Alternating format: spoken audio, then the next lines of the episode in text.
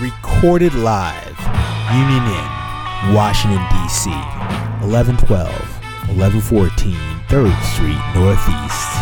We are steps to NoMa Gallaudet Metro. Nice, brisk walk to Union Station, and a leisurely jog to the Capitol, Capitol Hill. I am the illustrious Innkeeper Freddy, host extraordinaire. Ladies and gentlemen, welcome to Guestbook Podcast.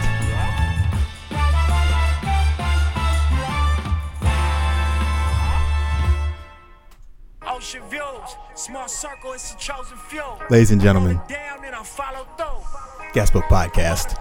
We roll the few. We have another very, very, very special guest in house.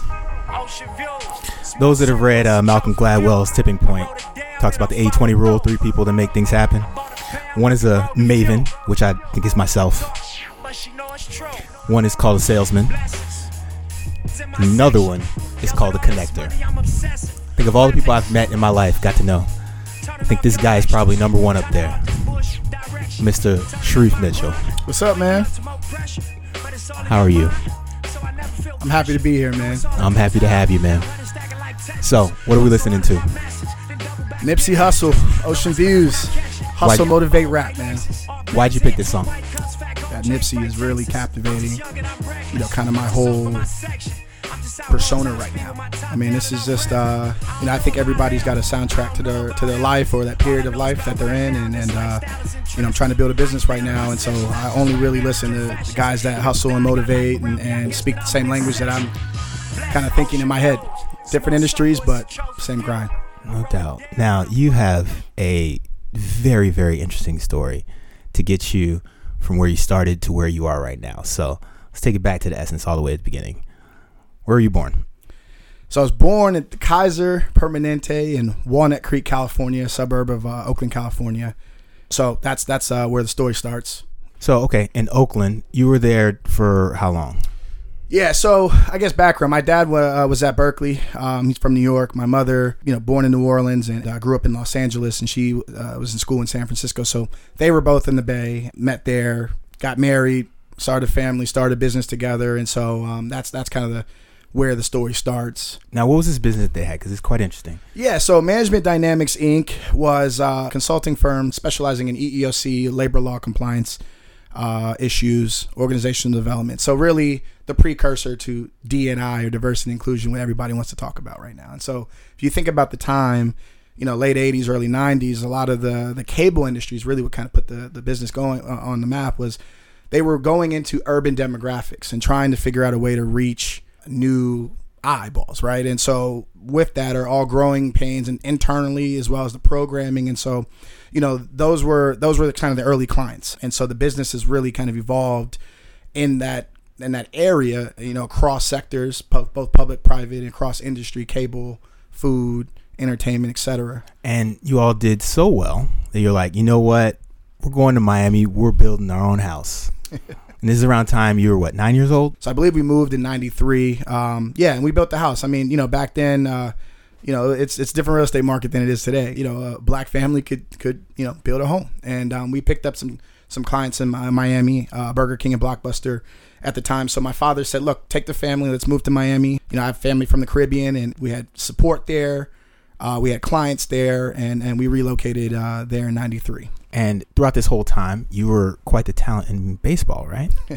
Yeah, I was I was a pretty good baseball player. You know, I really uh, took took a liking to the sport at an early age. My father loved the sport, and so uh, you know, I played uh, I played really all growing up. I was a pitcher. My most vivid memory, really, as a child, was with my father. At least we would get up on Saturdays. We'd go run Lake Merritt. It's about three miles. Uh, we would field balls and, and you know hit, and you know I would get rewarded with donuts and uh, and uh, you know, and that was that's all it really took.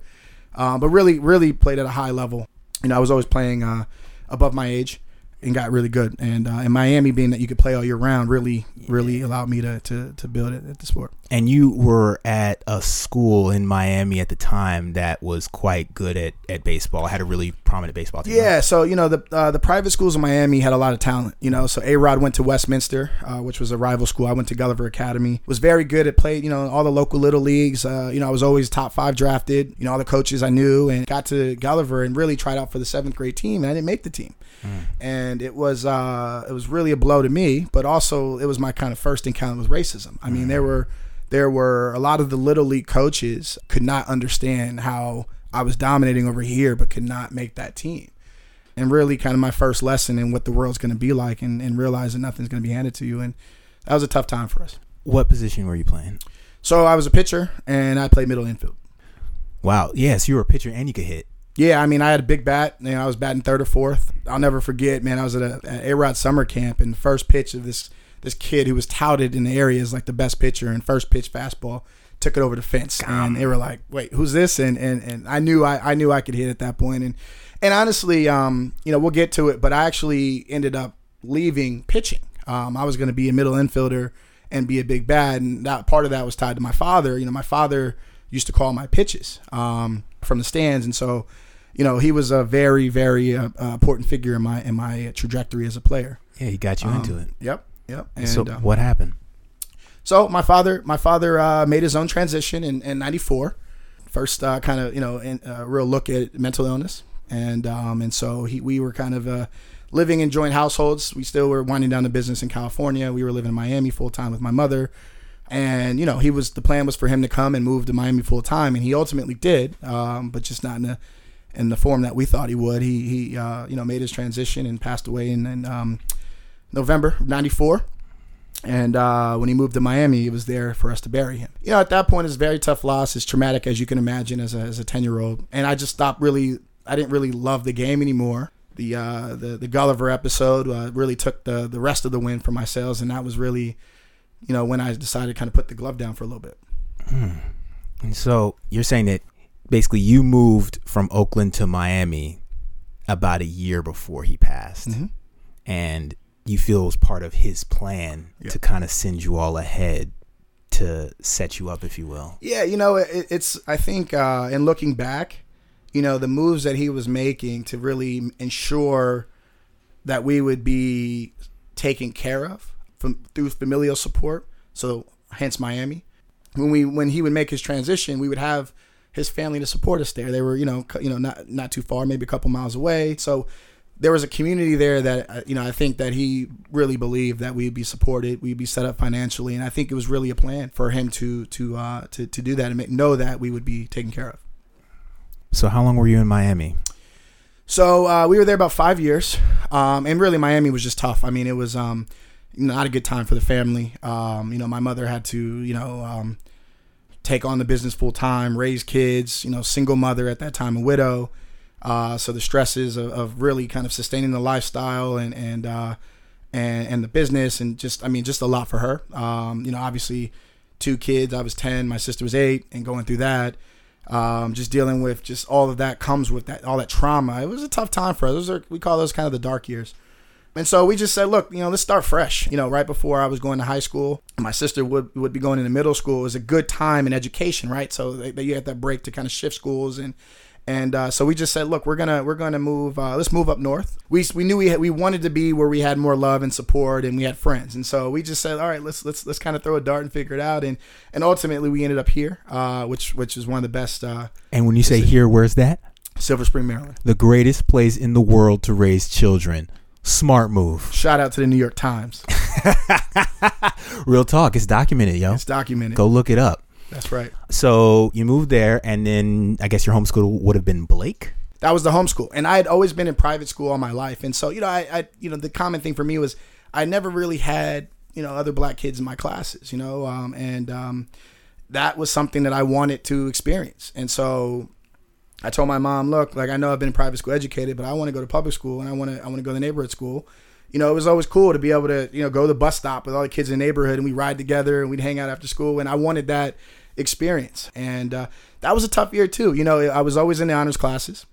I, I vividly remember as a me and, and, a, and, a, and a guy. He's he's now an actor. Uh, we've lost touch, but his name was Atu.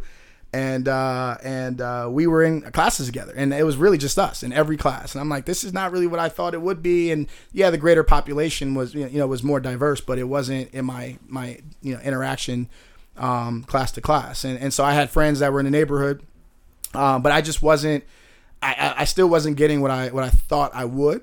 Um, and and really for me, it's how can you be black, be smart, and be cool at the same time without having to fight every day with anti-intellectualism. That Yeah. was always like I just I never understood that. I'm like, well, look, if I have to fight with that, I rather I might as well just go to private school, get the best education, and, and just like just go crush it and and do what I need to do, you know, uh, and I'll have to solve for for the friendships later.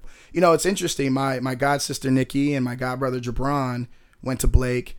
I know all their friends. They had a great thing, and so they figured it out. But they'd also gone to middle school, you know, uh, White Oak Middle School, and they had friends kind of along the way. So they were able to really pick their friends and figure out who they were going to ride with through high school.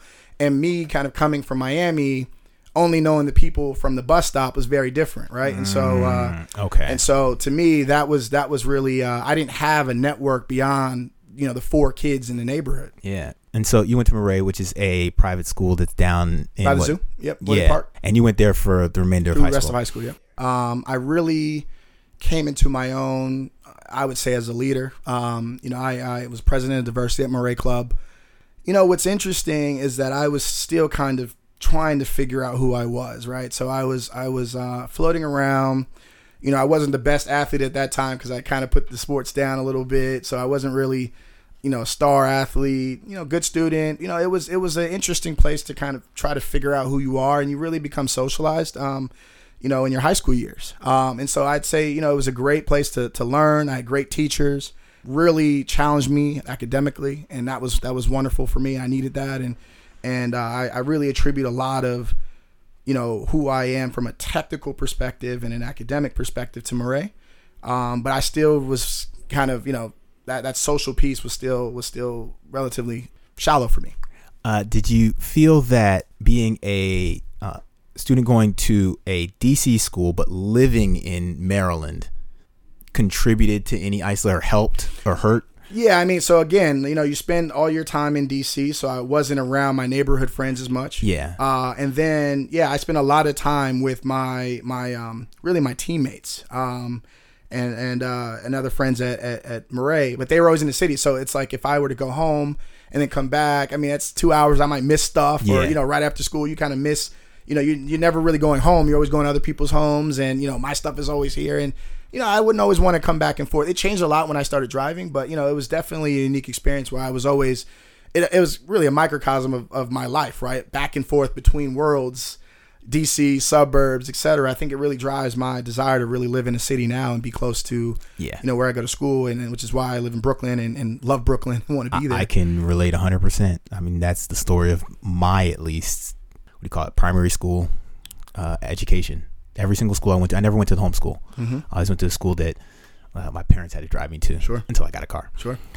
So you said teammates. Were you playing sports or was this a. Yeah, I played football uh, in the fall, and you know we started two weeks early and got to meet a lot of uh, the guys that were in the school, and so that was a lot of fun, right? And I have great friends from from the team, and and and, and, uh, and they really kind of made my high school experience awesome. Offense or defense? Uh, so I played both. I played both sides of the ball. We're a small private school, man. So you know we played both sides I of the ball. so, yeah. Uh, and I was on the line. Okay. Yeah, Big boys. yeah. Are you a, a, a tackle, guard, or a center? Uh, tackle is a little bit quick. I'm light on my feet. Okay. Uh, you know, you know, so I'm pretty nimble. Can dance a little bit. No know. doubt. I'll tell you, man, it made me. Uh, it really made me tough. Like being in the trenches, and and I really learned that like, you know, every every role matters. Um, and everybody contributes, and and um, you know, uh, the trenches matter, and, and that's kind of uh, that stuck with me. Now, during this time, and also I believe your time in Miami, uh, there was an organization that you were involved in that actually played quite, I want to say, an important role in your life. Yep, It's Jack and Jill, right? that's right. All right. So, for those that are unfamiliar with what Jack and Jill is, give us the 30 second elevator pitch. Yeah, I, I, it's a it's a it's a civic organization focused on on African American children uh, with chapters around the country, uh, and the membership is typically through the mother. Uh, and so, really, you you create a bond of of uh, really just black kids in, in certain in, in communities that where people live where they they the the thought is that they're going to share life experience. So you know, if kids all go to private school and are always one of the only black kids in the school, this would be that place where they could come together on weekends, have fun, be, get involved civically, and, and also build relationships of, of, of kind of quote, quote unquote like kind kids. And when you say through the mother, what do you mean? Yeah, so a membership. So the mothers are the members of the organization, and their kids, therefore, are, are members in the organization. Um, and so the fathers are auxiliary members, but the memberships to the mothers, and those there's responsibilities on, on, on those mothers to, you know, chaperone and, and help, uh, you know, organize events and and uh, and be very active. You know, think of the links for for uh, African American professional women. This is the the organization for the kids. Gotcha. And when you say organizing events, are these primarily uh, recreational events or are these primarily educational events? It was a mixed bag, you know. So uh, fond memories of of uh, going to Broadway plays and going to the Schomburg in Harlem, and then you know there would be a, a party that like the like the Brooklyn and the Manhattan chapter would throw called the Copa every year, and so that was just a big party. Uh, kids up and down the East Coast, um, you know, we would we would clean highways, we would we go volunteer. So it was it was a mixed bag, and the key was to get together monthly uh, with all the kids in your chapter, and and and you would do different things, uh, and really the common thread is you're spending time together with black kids that might have similar experiences as you. For me, you know, it was really important because we moved around so much that it was an easy way for me to go and meet kids in my neighborhood or kids in the community or in the in the county um, that looked, you know, might have acted, talked, you know, uh, grew up like you, and uh, and really was super instrumental for me in kind of rounding out my identity when I was somewhat loosey goosey in, in, in high school and trying to figure out who I really would become. And uh, and so, you know, it was it was uh, an op- you know there were opportunities to take leadership roles. Um, so you know, president, vice president, treasurer, etc. Um, you can represent your chapter at cluster events. So there would be kind of you know like events that like say all the DC Metro you know uh, you know Virginia chapters or Northern Virginia. You all get together and see what other chapters are doing, and so you can really start to expand your network. Uh, and ultimately, it's it's based on the region. And so there would be regional teen conferences. Literally, some of my best friends in the world came from it. Uh, different chapters, you know, in Jersey and, and you know Philly, and, and we would see each other. You know, we know we'd see each other once or twice a year, and then you know when you go to college, you get know each other from all over the region, and then it just it just goes from there. And so. Uh, a large part of my network came from from Jack and Jill. So it seems like these last three phases, for whether it's Blake, whether it's Maret, and Jack and Jill, uh, fellowship Yep. with intelligent African Americans Yep. seemed to be a common thread. Yep. Um, did that inform, I guess, what colleges you were looking to go to? Yeah, I mean, I, at that point, you know, again, minus that one year at Blake, I was private school educa- educated my entire life, and so uh, at at that point, I really wanted a black experience, educational experience, full time, and so I really only wanted to go to HBCUs. Um, and so yeah, I applied to FAMU, I applied to Hampton. Shout to fam. There you go, the Rattlers. Yeah, you know it. I was thinking about committing there, and then I, and then I'll tell you about that. But uh, uh, ended up at Morehouse College, and when I when I toured all the schools, you know, they I didn't go for different reasons. Um, you know, with with Howard being too close to home, and so Morehouse was you know in a city, uh, which I, I I like to be in cities. Um, all male college, and so I didn't have to worry about you know interacting with chicks during the day. I could just focus on school, which is a big thing for me. Uh, but then being close proximity to Clark and Spelman, it's best of both worlds. And when I toured it, um, you know, I uh, you know, I was just like, look, this is this is this is it. This is home. I'm going to Morehouse. Uh, and the fact they gave me a full ride didn't hurt. Yeah, uh, I I like you was definitely keen on um, going to an HBCU uh, upon graduation. My father worked at Howard University at the time, so just like you, I was like, nah, I can't go there. But I wanted a Howard away from home. Sure. and that's why part of the reason why I chose FAM. Sure. I never really looked at Morehouse though, and I never really had someone that had gone to Morehouse to really speak about it. Sure. All I knew about it was, hey, that's the all boys school down in Atlanta. Sure. Nah, I'm I'm good. Yeah. I, I I need I need shorties. Sure. And, know, and, and- and you wouldn't really you wouldn't really know unless you toured it. Yeah. You know, uh, and, and see what it was like. And and yeah, sure. I mean, but the fact that you share a parking lot with Spelman, I mean, it's you know, uh, that that's not a problem. Okay, and it was during this time here that you actually got introduced to what ultimately now is your profession. Correct? Yeah, well, uh, yeah, I'd say. I mean, you know, so I'm in commercial real estate for those that, that don't know, um, and uh, I would say, you know, I, I had my eye on on uh, on real estate as an industry. One of the things that I think was really interesting growing up really quickly was uh, I got to travel with my mother at an early age, and I and I used to think. Um, so every time she would stay at a Sheraton hotel, back when they had ashtrays in the in the uh, in the the elevator lobbies, they used to have the S insignia in it. And I used to be like, "Mom, is this for me? Like, is this for Sharif?" She's like, "Absolutely, sweetheart. This is for Sharif." So I always like had a love of hotels, right? So I'm like, okay, I really want to be in hotels. Uh, I like, know, I guess this is commercial real estate, whatever. But I, I was too young to kind of put it together. But yeah, you know, um, you know, for me, got started. I really didn't like the dorm. Uh, you know, Morehouse, God bless it, is an old school. You know, founded in 1867, and so uh, I was in the uh, Graves Hall, which is actually where the school was originally uh, was the entire school, uh, and they turned it into a dorm and uh, you know it was it was an awesome it was a, it was an awesome experience to be around you know all the brothers in the dorm but you're living with all brothers in the dorm and it's just you know it's not it's not you know the the best living conditions from what I was accustomed to and so because I had a full ride you know my mother had some discretionary income and uh, and so she you know I said look mom like what do I need to do to to uh, you know get, Get out, out of here. here. and you know, and so she set some, you know, some, uh, you know, report card standards, and I hit it. And so we actually went out and and, and uh, bought a townhouse, and it was the first real estate deal we did, and and um, and so I bought a three bedroom, three bathroom townhouse, and uh, I was able to live there, and rent out the the rest of the rooms to my other roommates, and you know, you start to really understand, wow, like the mortgage gets paid, expenses get paid, I get a little bit of extra money um, and I'm kind of living for free, and I'm going to school for free. That's kind of cool. And so, um, yeah, I ended up staying. Uh, I ended up staying down in uh, down in Atlanta after my freshman year. The guy that sold us the house uh, said that I could be an intern with him if I got my real estate license. So I stayed down in Atlanta, got my real estate license, intern with him, and uh, that's how I got into commercial real estate. Okay. And then you did a couple internships, right? Sure. So I um so I yeah so first year uh was on the residential side, and I remember at a closing table, um, there was a woman that that uh, didn't want to buy a home because the walls were painted tan and she wanted them gray. And you know, I, I'm thinking in my head, wait, like that's not going to change the transaction. I'll come and paint it for you. Let's just close we can make our commission. And so at that point, I realized that residential real estate was a little too emotional for me.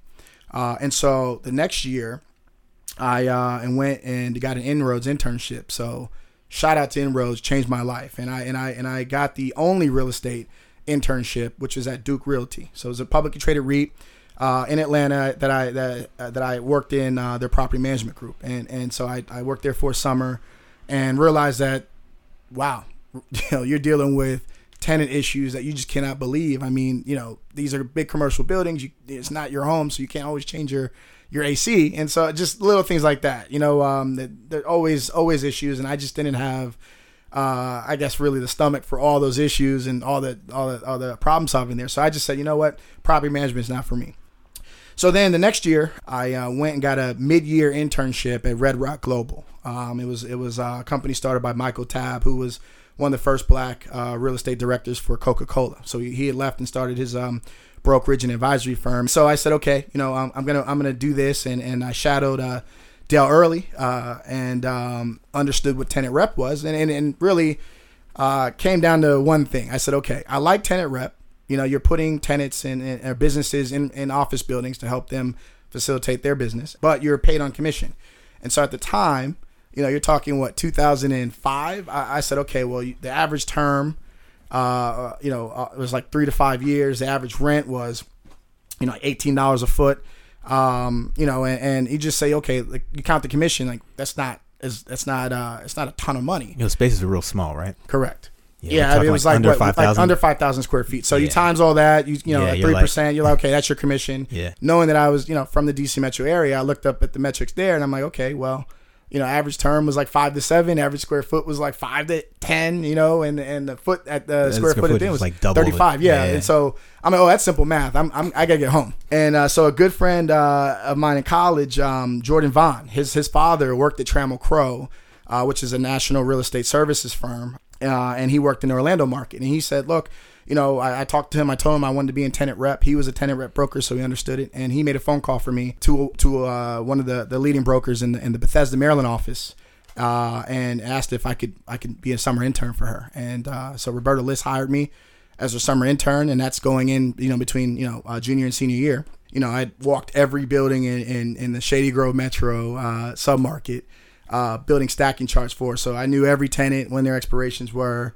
Uh, you know, and just really kind of got a love for the business. And so, you know, she said, "Look, you're going to graduate. You're going to come in. You're going to work for me." And so um, that was the plan. I had an offer letter, and I'm like, "Okay, you know, that's taken care of. I know where I'm going, and uh, and, and you know, let's let's we could party a little bit in senior year." During my senior year, she uh, ended up getting tapped to head the DC office, so she was no longer. Uh, going to be doing transactions. She was going to be managing the office and overseeing all the brokers. And so she said, "Look, you know, this doesn't change anything. You're still going to come work for me. You're going to come to DC. So when you graduate, come to DC and we'll figure it out for you. And and, uh, and so that's that's how I got into my uh in, into commercial real estate post college. So you graduated, came up here working for Trammell. Yep. I uh, I ended up not being a tenant rep broker, and so uh, I ended up working for a gentleman named Keith McIntosh, who headed up the property tax consulting business at Trammell Crow. He had just been brought over from PwC, and he needed a junior to kind of crank the numbers and, and, and hustle a little bit, and so she put me in that group. So the tax consulting, this is like a, a corner of real estate that at the time we're saying like 2006, 2007 Correct. was was relatively small, but in the time since has grown to be quite quite large. Um, brief 30 second spiel on what the tax uh, consulting appeal side is. Yeah, certainly. So, you know, um, one of the, the biggest expense line items in operating a building are your property taxes. And every year, most jurisdictions will reassess the value of the property, which effectively times that by the tax rate generates your taxes for the property. And one thing that a lot of people don't really know is you can actually challenge that value that the city or county will assess on that property. And so that was our business. And the best thing about the business is it's only it's on it's a contingency fee business. So I say, Fred, if I save you money, you pay me a percentage of the savings I generate. If not, you owe me nothing. So it's a true value add business, a true value proposition. Uh, and it's one of those it's one of those uh, industries that you can really the sky's the limit and you control your own destiny. So you're really kind of an entrepreneurial shop within a big business. And being at Trammell Crow was tremendous because they had managed all those properties in DC, and so we had a book of business, right? Yeah, when we're talking about eight nine figure buildings, you know, like from an assessed value, the the value that the taxing authority assesses is saying this is what that building is worth. Correct. You can kind of imagine uh, the tax savings that you can get somebody, and so giving up thirty percent might represent, you know, A rounding error when it comes to the overall value of the building. Yeah, exactly. yeah. And so it's it's it's a win win. Sure. Yeah, so so Trammell Crow was purchased by CB Richard Ellis, which is uh, the the really the world's you know biggest real estate services firm. Uh, although all these all these consolidations now with JLL and HFF now, I don't even know who's leading, but it was it was the biggest at the time for sure. What happened then is now you're talking about the the real robust financing era, right? Everybody the values are jumping off the cliff, and so people were refinancing, and so CBRE had a very robust appraisal business, and you know a little bit about that. A little bit. And so the challenge with being at CBRE is that when you go through the tax appeal process, the last stage is tax court, and all appraisals are discoverable. And so during that time, you could it was it was a conflict of interest to have two opi- opinion of values under the same roof. And so, you know, mm. Keith was like, "This is bad for business. Let's just move out of CB and let's, you know, we'll contract with all the properties, but we need to have an independent valuation because we just cannot get knocked out. So somebody was going to lose, and CB would always pick the fixed fee revenue from the appraisal business, Yeah. as opposed to our business. And so, So I, I guess to to break down what he's talking about, um, appraisal has to be done from a market standpoint, and so you're kind of giving an objective opinion of what value is. Um, on the tax appeal side, you're kind of representing one side, and so you know it, you can massage the numbers really to give a, a huge range of value for what a building is, and so you can guess that for the most part, tax appeal, they're going to try to argue for the lower side of the value. And so when you have a company that's saying on one hand they've done an appraisal for a building that comes out to an objective value that's one way, and then the tax appeal side comes out to another value that is at the low end of the spectrum of the range that is justifiable for a building, you can see that conflict there, especially because he's like you said, it becomes discoverable in court. So basically you all left and started your own tax correct. appeal. Yeah. So company. Keith started his own company, and then he took our whole group, and we went we went with him and, and, and launched his business. So now we're going into 2009. So I'd worked with him three all three years post college, uh, and I got the call. All right, tell us about the call, man. call it changed my life. Um, one week before Christmas, December 2009. Yes, uh, like right at the the bottom of the market. That's right. You know, I got the call and Keith just said, "Look, you know, um, I'm letting you go." And, and really, I think I think the the main driver is, is this: um, you're you're now hitting the real the recession. Yeah. You know, so you you you, you really are when you're punched in the face, you got to figure it out, right? Um, and and I, you know, realized that I had a certain skill set. I'm just gonna go do it myself, you know, and and uh, you know, I'm from the area. I can move home and that's what I did. And so I founded um, MDI Companies in January of 2010. It's a playoff of the family business, Management Dynamics Inc., uh, and figured that it would be the holding company for all of our assets down the road. To to give you all perspective, I remember around this time, for people to understand that once he said, "Hey, I'm starting MDI," I didn't see this guy for another 18 months. Yep. Like literally, he went into super grind mode. Yep. and it's one of the things that sticks out the most in my memory of him, uh, just in a completely uh, exemplary fashion. In that, uh, there's a lot of people that get punched in the mouth, and you know they might dick around, or they might, you know, not know what to do, or might go crawling back to wherever. This guy said, "Nah, that's not what's about to happen. I'm finna go in this cave, and I'm finna do my push-ups." Just gonna fight your way out. Yep. Yeah, and uh, and look, I mean, you know, I, my mom always tells me, you know, luck is when preparedness meets opportunity. So we're talking about 2010 in a business where my job is to lower value.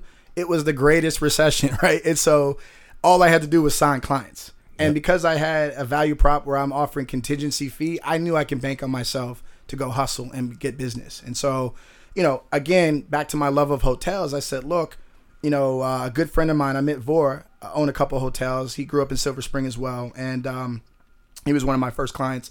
You know, he said, "Look, you know, we own, meaning Asian Americans own, forty eight percent of all hotels in this country. Forty-eight. That's that's twenty nine thousand hotels, right? And and people think of hotels as Four Seasons and whatever, but Sleep Inns, Quality Inns, Comfort Inns, like all the choice brands, all of that. Yeah, take just- every single highway that ends with a zero or a five, and all those exits, there's a hotel. That's right. And so I said, okay, I'm going to focus on hotels, select service in Maryland. Very specific business plan. And I literally went to every AAHOA, which is Asian American Hotel Owners Association conference. Uh, I walked almost every hotel in Maryland. That was a select service. And I literally will walk in with a one page fee agreement and tell them what I do. And I said, Do you like to save money? If yes, sign this. I'll come back. You only pay me if I'm successful. And I was able to crush it. And it was just, it was a tremendous uh, opportunity for me, uh, great learning experience, and, and really validating for me. Uh, and, and so the grind paid off. And, uh, and really, 18 months later, I had gotten the attention of of a national uh, property tax company, uh, Paradigm Tax Group. I'll never forget this. This this guy, um, Oscar Diaz, just said, "Look, you've done something that's just tremendous. We need you. What is it going to take?" And uh, we cut a deal, and um, Off I- to New York. and I and I uh, wound down MDI, rolled it into uh, Paradigm Tax Group, and then I moved to New York to uh, open their office there. Yeah, and for those that know Sharif, uh, he's always had a love affair with New York. Even though we've only mentioned Oakland and Miami and DC, you can kind of see him working his way up the East Coast. He's a big Giants fan too. So you finally made it to NY, Yep. big city. Yep. All right. So you with Paradigm Tax for how long? Yeah, so I was with them for uh, five years. So I, I uh, built the business uh, in New York, and uh, and that was that was a that was the big leagues, right? And and really before that, I had gotten some good advice where they said, "Look, Sharif, you're doing great, but you need to add more zeros to your uh, to the, to the valuations." And so obviously you can do that in New York, and and um, and so the beautiful thing about New York was. It, it's a feeder for the rest of the country because you have a lot of the private equity firms and the big real estate firms that are based there that own national portfolios. And now I had a national company behind me that could service the portfolio and I could do what I do, which is be the client interactor and engagement manager. And I could just funnel the, the property business out to the rest of the country without really having to even do valuation work in New York. And so it was the best job I could have had because I'm literally going to Blackstone, Starwood, you know, all the funds. And I'm just like, look, I'm your guy. If you like me, sign with me and we'll take care of you nationally. And if there's a problem, I'll be right here because my office is down the street. Um, and so we built that business uh, in New York. Tremendous business. I ended up uh, running the region, uh, and, and, and and because I had experience in the DC market, and so um, you know it was a tremendous experience of managing a P and L, managing staff, um, and, and trying to build a business. And so it was it was a beautiful opportunity to build a business within a business and and uh, change my life. So were you still just focusing on hotels, or were you branching out? to No, so I led the national hospitality practice, and so I built a, a, a nice um, a nice model to, to, to do some hotel work. So I, I I focused on all the transfer tax appeals that we've done nationally, but I also were just going after uh, we we were going after any and everything at that point. And so, for most people, or for a lot of people that work on the service side, eventually you start seeing these zeros roll in, and you start to say to yourself, you know what? I, I know just as much as the guys on the buyer side. I have just as many relationships. I think I might want to dip my toe into the to, to the ownership side Sure. of things. you know, again, going back to kind of networking, um, I had a friend of mine, uh, a guy by the name of Dan Straga, who's an attorney here in DC. And so we met through mutual friends and stayed in touch. And so he called me in 2015 and just said, look, let's, let's go look at stuff together. And so we started, uh, we started looking, um, trying to build a business plan. And so we ended up looking at Philadelphia uh, as a market that we uh, wanted to potentially invest in. New York was too expensive. DC was too expensive. Uh, but we felt that you know the, the basis was right in Philly, uh, so we walked the neighborhoods and we just formed a, a company and, and said, "Look, let's go." And uh, we became principals. What's the name of this company? Spark Property Group. Spark. Yeah, so it's Okay. uh, it's uh, it was essentially Ben Franklin's first uh, failed experiment, um, but it created a spark. The business plan was we were going to go into emerging neighborhoods and bring life to it, and so we were going to spark the neighborhood. And so I think you've done maybe one or two deals since then. Yeah, we did. Yeah, we did some deals and uh, some other deals in Philly in the same neighborhood. You know, we you continue to learn along the way. Um, and at that time as well, I knew that if I was going to go and be a principal full time, I needed to kind of transition my personal or professional narrative away from tax. So at that same time, I actually went and took a job at J.P. Morgan as a uh, multifamily uh, lender, and uh, just to rebrand, retool uh, continue to build relationships um, and, and, and really trying to change the narrative a little bit from Sharif the tax guy to Sharif a multifaceted real estate person uh, that I that I that I knew would serve me well later. Yeah, and this is like J.P. Morgan down the financial district in New York. Yeah, well, Park Ave, but that yes, okay. but yes, yes. Okay. Yeah. All right. Cool. And how was that experience? you know, it was a it was a it was a tough experience because I never understood. I never worked in banking before, so I didn't really understand what a credit box was. You know, like when you're on the service side, as you know, you're gonna figure out a way to do something. Yeah. Whereas when you work Here, for a bank, got this constraints. they're like, nope, we're not gonna do that. Nope, we're not gonna do that. Too risky. Nope, we're not gonna do that. So it was very challenging in terms of trying to find deals that would fix the box, but it was tremendous because you know I went in at an executive director level, which which uh, has some prestige, you know, coming from J.P. Morgan. And I really met a lot of family offices because they all have real estate as their common thread and how they've generated wealth. Yeah. Uh, and I understood how they financed their buildings. I understood how they leveraged debt to to uh, to grow as opposed to selling buildings and paying not only you know taxes on it, but but also losing assets. And so they kept everything, and they would just refinance every three to seven years and pull out one to three million bucks and go and buy more buildings. It really gave me a, a great insight into how that world works, and I'm like, okay. I'm now really starting to see a business model forming on top of the stuff that I'm doing in Philly. And so I'm like, okay, this is this is the plan. And by the way, I was doing rent stabilized uh, lending in New York, so all the walk-ups essentially. Yeah. And so, you know, it's essentially workforce housing, right? Uh, and so you you are you're you're renting to teachers, nurses, firefighters, you know, city All the people the politicians talk about. Correct, correct. And so that's a certain demographic that has its own challenges. But to me, I saw opportunity because all the tenants look like me. Yeah. And so I said, okay, I've got some multifamily in Philly. I understand finance. I've got these three family offices that have become my biggest clients that all told me that they would back me if I could figure out a way to jump out.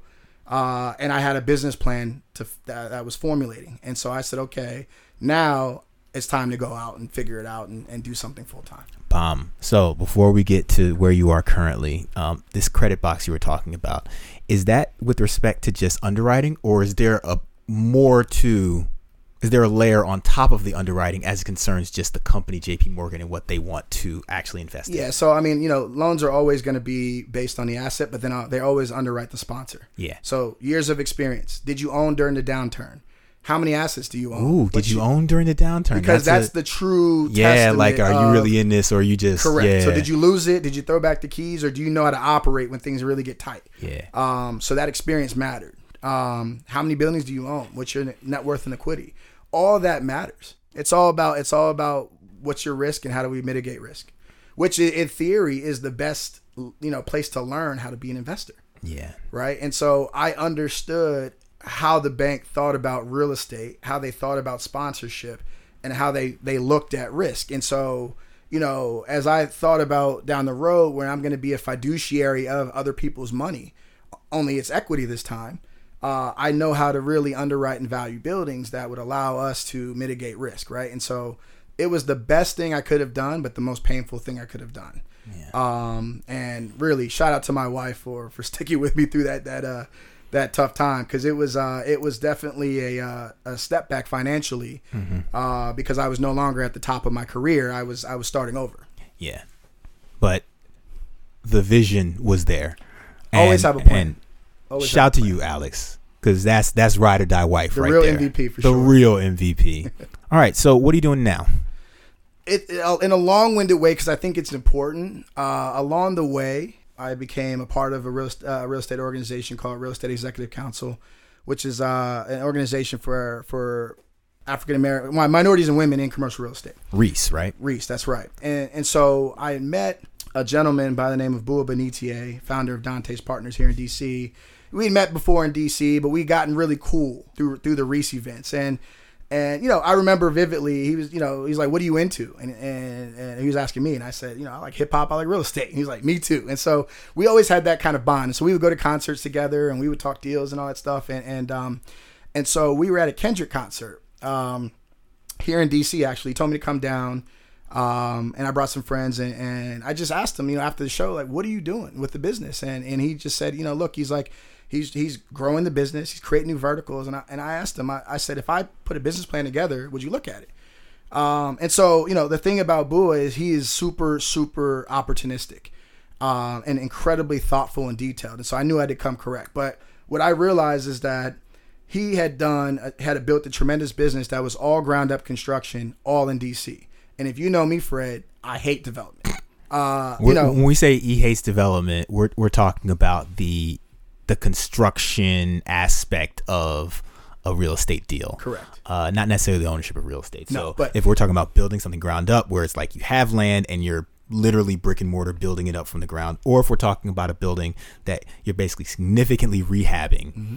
uh, to bring it back to operation in full profitability, uh, the nuts and bolts with that aren't necessarily Sharif's cup of tea. yeah, it's just too risky for me, and I just don't have that tolerance. Um, but uh, you know, but it's it's uh, it's a very vital part of our industry. And Yes, so, it is. And so I, you know, I said, look, you know, um, I understood the, the finance, and I'd seen, you know, what I was seeing at J.P. Morgan. I bought some buildings in Philly, and so I put together, you know, a business plan that was going to allow us to create a new vertical off of his existing business. We called it Dante's Community Partners, and essentially we're we are going out and we are buying existing properties focused on workforce housing and affordable housing. And so it's a segment of real estate that really caters to folks that make less than $100,000 a year. That's our resident essentially. We uh we we, we talked about it at the Kendrick concert. I pitched them a month later, uh, and we decided to uh, start our company together. Uh, really, you know, January of eighteen, and so I left the bank and and we we uh, we formed Dante's Community Partners, and, and so you know I'm doing that full time now. All right. You ready for the seven questions? Let's do it. All right. What's it called, y'all? It's the questions. It's the questions, boy. It's the questions.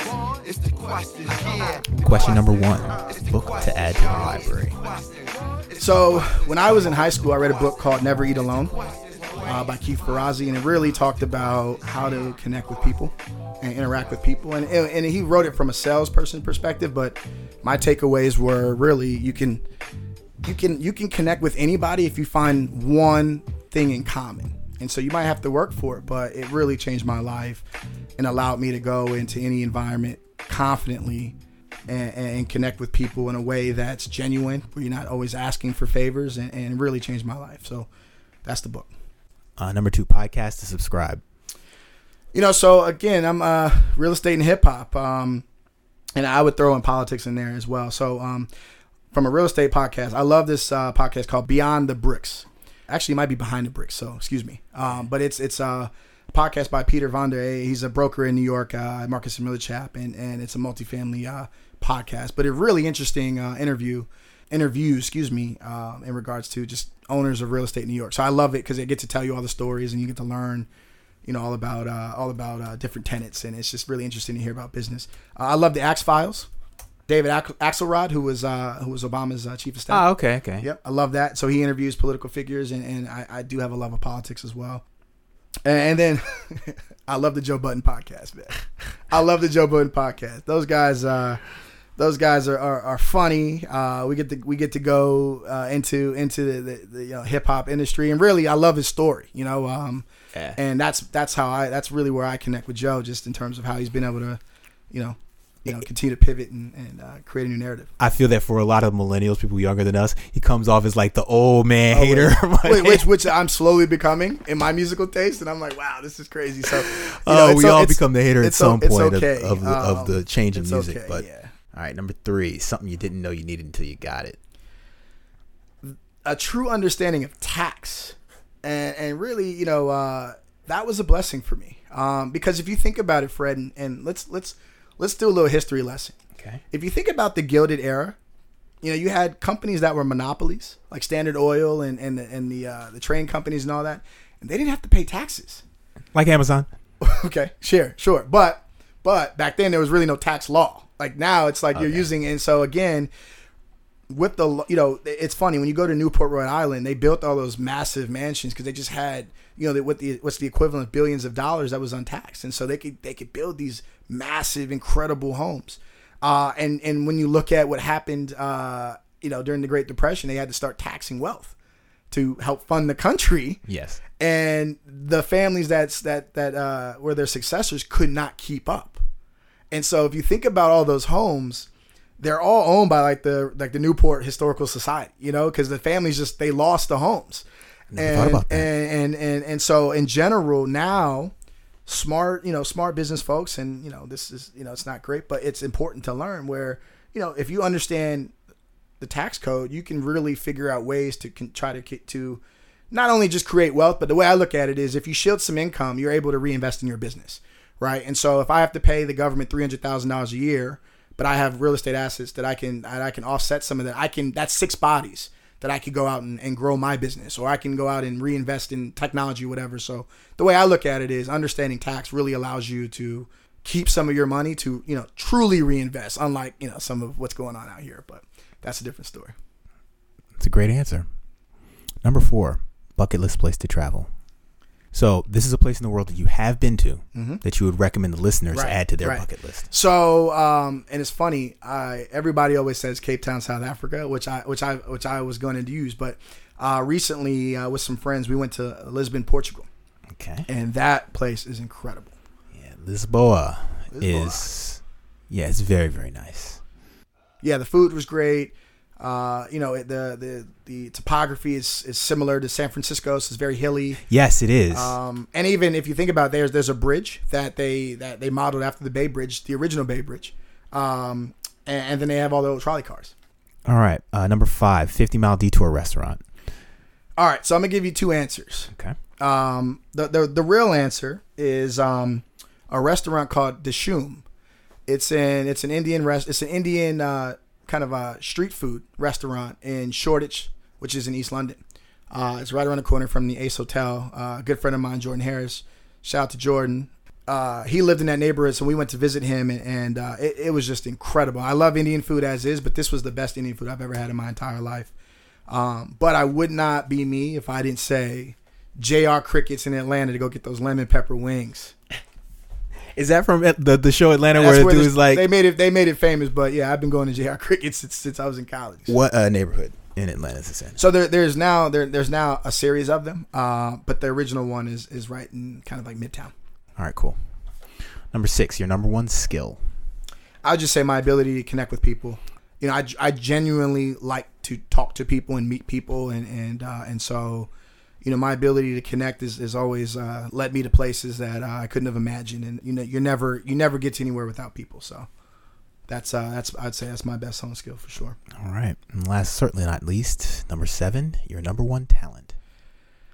I I think uh, you know, for me, I would say my ability to absorb information allows me to kind of structure deals. So I can I can if I see something or hear something, I'll, I'll kind of go down the rabbit hole and and then from there I could put something together that that I, I truly think uh, you know will will will bode well for many people. So I'd say that you know my ability to kind of synthesize information such that it gets me to a point where I could do a deal or start a company or something. I think that's I've worked on that for sure.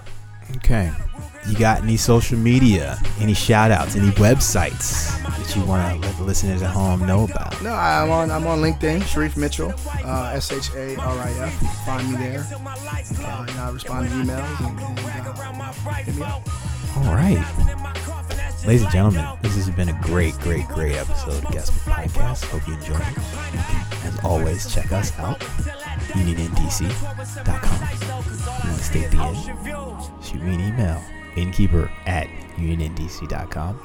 And we're on social media at guestbookpod, at UnionNDC, and at Innkeeper Freddy. Thanks so much for coming on the podcast, No, Sharif. Thanks for having me, Fred. And uh, ladies and gentlemen, thank you so much for listening. We will see you next week.